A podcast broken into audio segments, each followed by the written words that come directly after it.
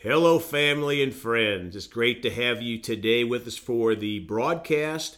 I'm really honored today to have Pastor Jeff Lewis with me from New Beginnings Church in Columbia City, Indiana, way up north from uh, from where I'm from in Evansville. But uh, really excited about having Pastor Jeff. He's got quite the testimony. Um, I want to have him share with uh, our listeners today. And so, Pastor, if you wouldn't mind, start us off in prayer. Divine Heavenly Father, we thank you for this day. We thank you for the fellowship we have because we incorporate everything that we say and do involved with you.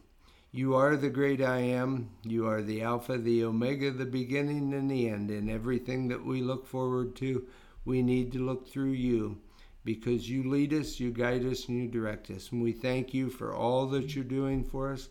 We thank you for sending Brother Greg up today to preach to our congregation. And we just thank you for the safe travel that he had here and when he returns home. And we give you all praise and glory. In Jesus' name we pray. Amen. Amen. Well, thank you, Pastor Jeff. You know, I, I remember a little bit about your testimony. We've talked about it in the past a little bit, but I love testimonies, and uh, I know yours involves an interesting situation there. So uh, if you don't mind just sharing, you can start wherever you want, Pastor, in terms of maybe where you were in your life kind of prior to when you came to Jesus, and I'll just kick it over to you. Well, I used to be a police officer, deputy sheriff for Whitley County, and I had a very good friend of mine pass away from cancer. And I went to the funeral, and I knew who God was, but that's all I knew. And at this funeral, the Holy Spirit got a hold of me. And at that point in time in my life in 2002, I gave my heart to Jesus at that funeral. And but I went on living the way that I was used to living. Went church on Sunday. The other six days out of the week, I just lived like I was used to. Still drank alcohol, still used foul language but as I continued my walk with God, He kept pointing things out to me, and I had people tell me that someday that I was going to preach, which I didn't think there was any chance that ever happening because I'm not a very good reader, and I wasn't quite ready to follow what God wanted me to do. In 2012, I had retired from the police department. I became a truck driver, and still consuming my alcohol, I had a seizure one night and I had a brain tumor. And they took them about two months before they finally took the brain tumor out and they only was able to take 95% of it out. And once they removed it the doctor said that it could continue to grow. It could stay the way it was or it could go away but he didn't think there was much chance in that. Six months later, they done another MRI, and God had removed the other 5% of the tumor. Praise God. And that's when God opened my eyes and showed me that the way I was living wasn't the way He was in favor of. And at that point in my life, I got started working harder for God. I started paying more attention to Him. I still slip now and then, mm-hmm. but we're only human, and God knows that. But He brought me into a situation where I had a chance to be a pastor of a church, which I had turned down twice because I wasn't ready for that. I didn't have time for it. And finally, God said, Yes, you do have time for it. Make time for me.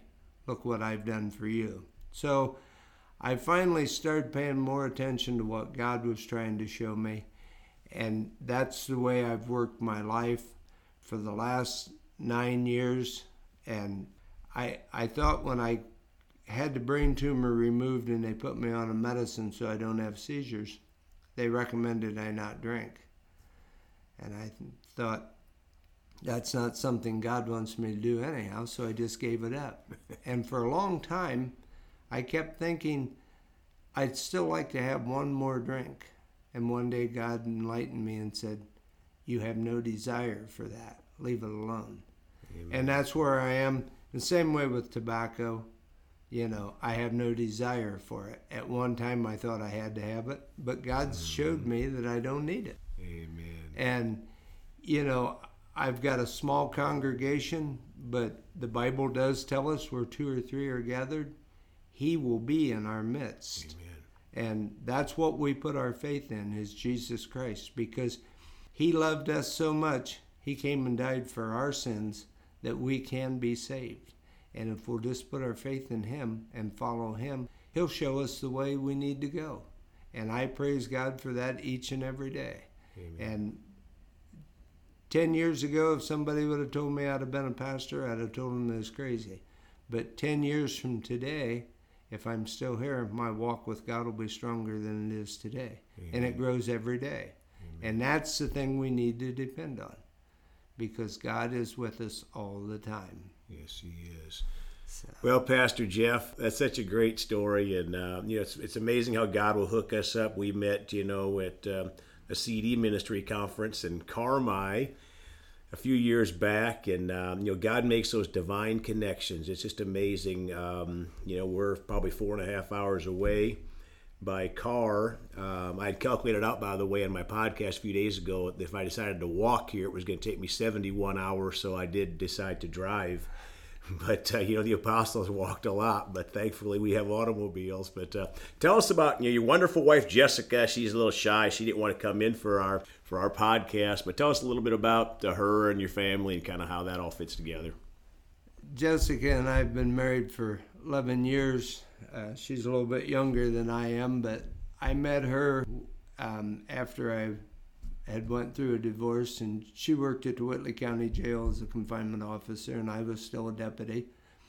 And she and I got to talking one day about God, and she said, "Well, I don't know anything about God," and and I'm not saying this to be sarcastic, but I told her, I said, I recited the 23rd Psalms to her. Mm-hmm. And I told her, I said, if you've got a Bible at home, go home and read that. And I said, if you live your life according to 23rd Psalms, I said, God will get you through it. Well, the next day she told me, she said, my Bible don't have Psalms in it. And she thought it was spelled with an S instead of a P. and we laugh about that today. But, you know, I, I'm one of the worst readers there is, but you know, I grew up with my grandpa using the 23rd Psalm for a daily prayer for uh, when we'd sit down to eat lunch. He always used the 23rd Psalm. So, but Jessica and I, um, she had some friends that went to a different church. At that time, I was going to Windows of Heaven in Pierceton, and she wanted to know if it was okay if she went to New Hope, which is a lot bigger church and I told her that was fine. So we spent weekends. We would go to her church one weekend, the next weekend we'd go to my church. And the first time she ever went to Windows of Heaven, it's a Pentecostal church. Uh, when we walked out, I said, "What'd you think?" She said, "I had goosebumps all the time in that." And I said, "Well, the Holy Spirit was working on you." So, and then when I became the pastor of New Beginnings, she said, I'll go to church where you're the pastor. So, and we still have our differences, just like any married couple mm-hmm. does. Mm-hmm. But if you incorporate God in your marriage, it makes things much easier. Yes, sir. You know, too many people want to incorporate alcohol and other problems, and that's something that we really don't need. Yeah.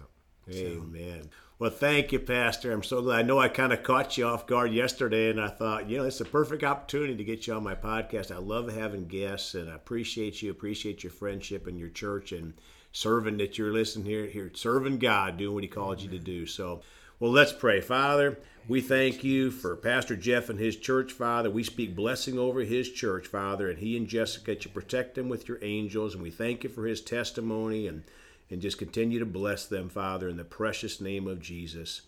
Amen. Amen. Well, folks, if you want to contact us, you can do it at celebratejesusministry at gmail.com or by phone at 812 449 8147.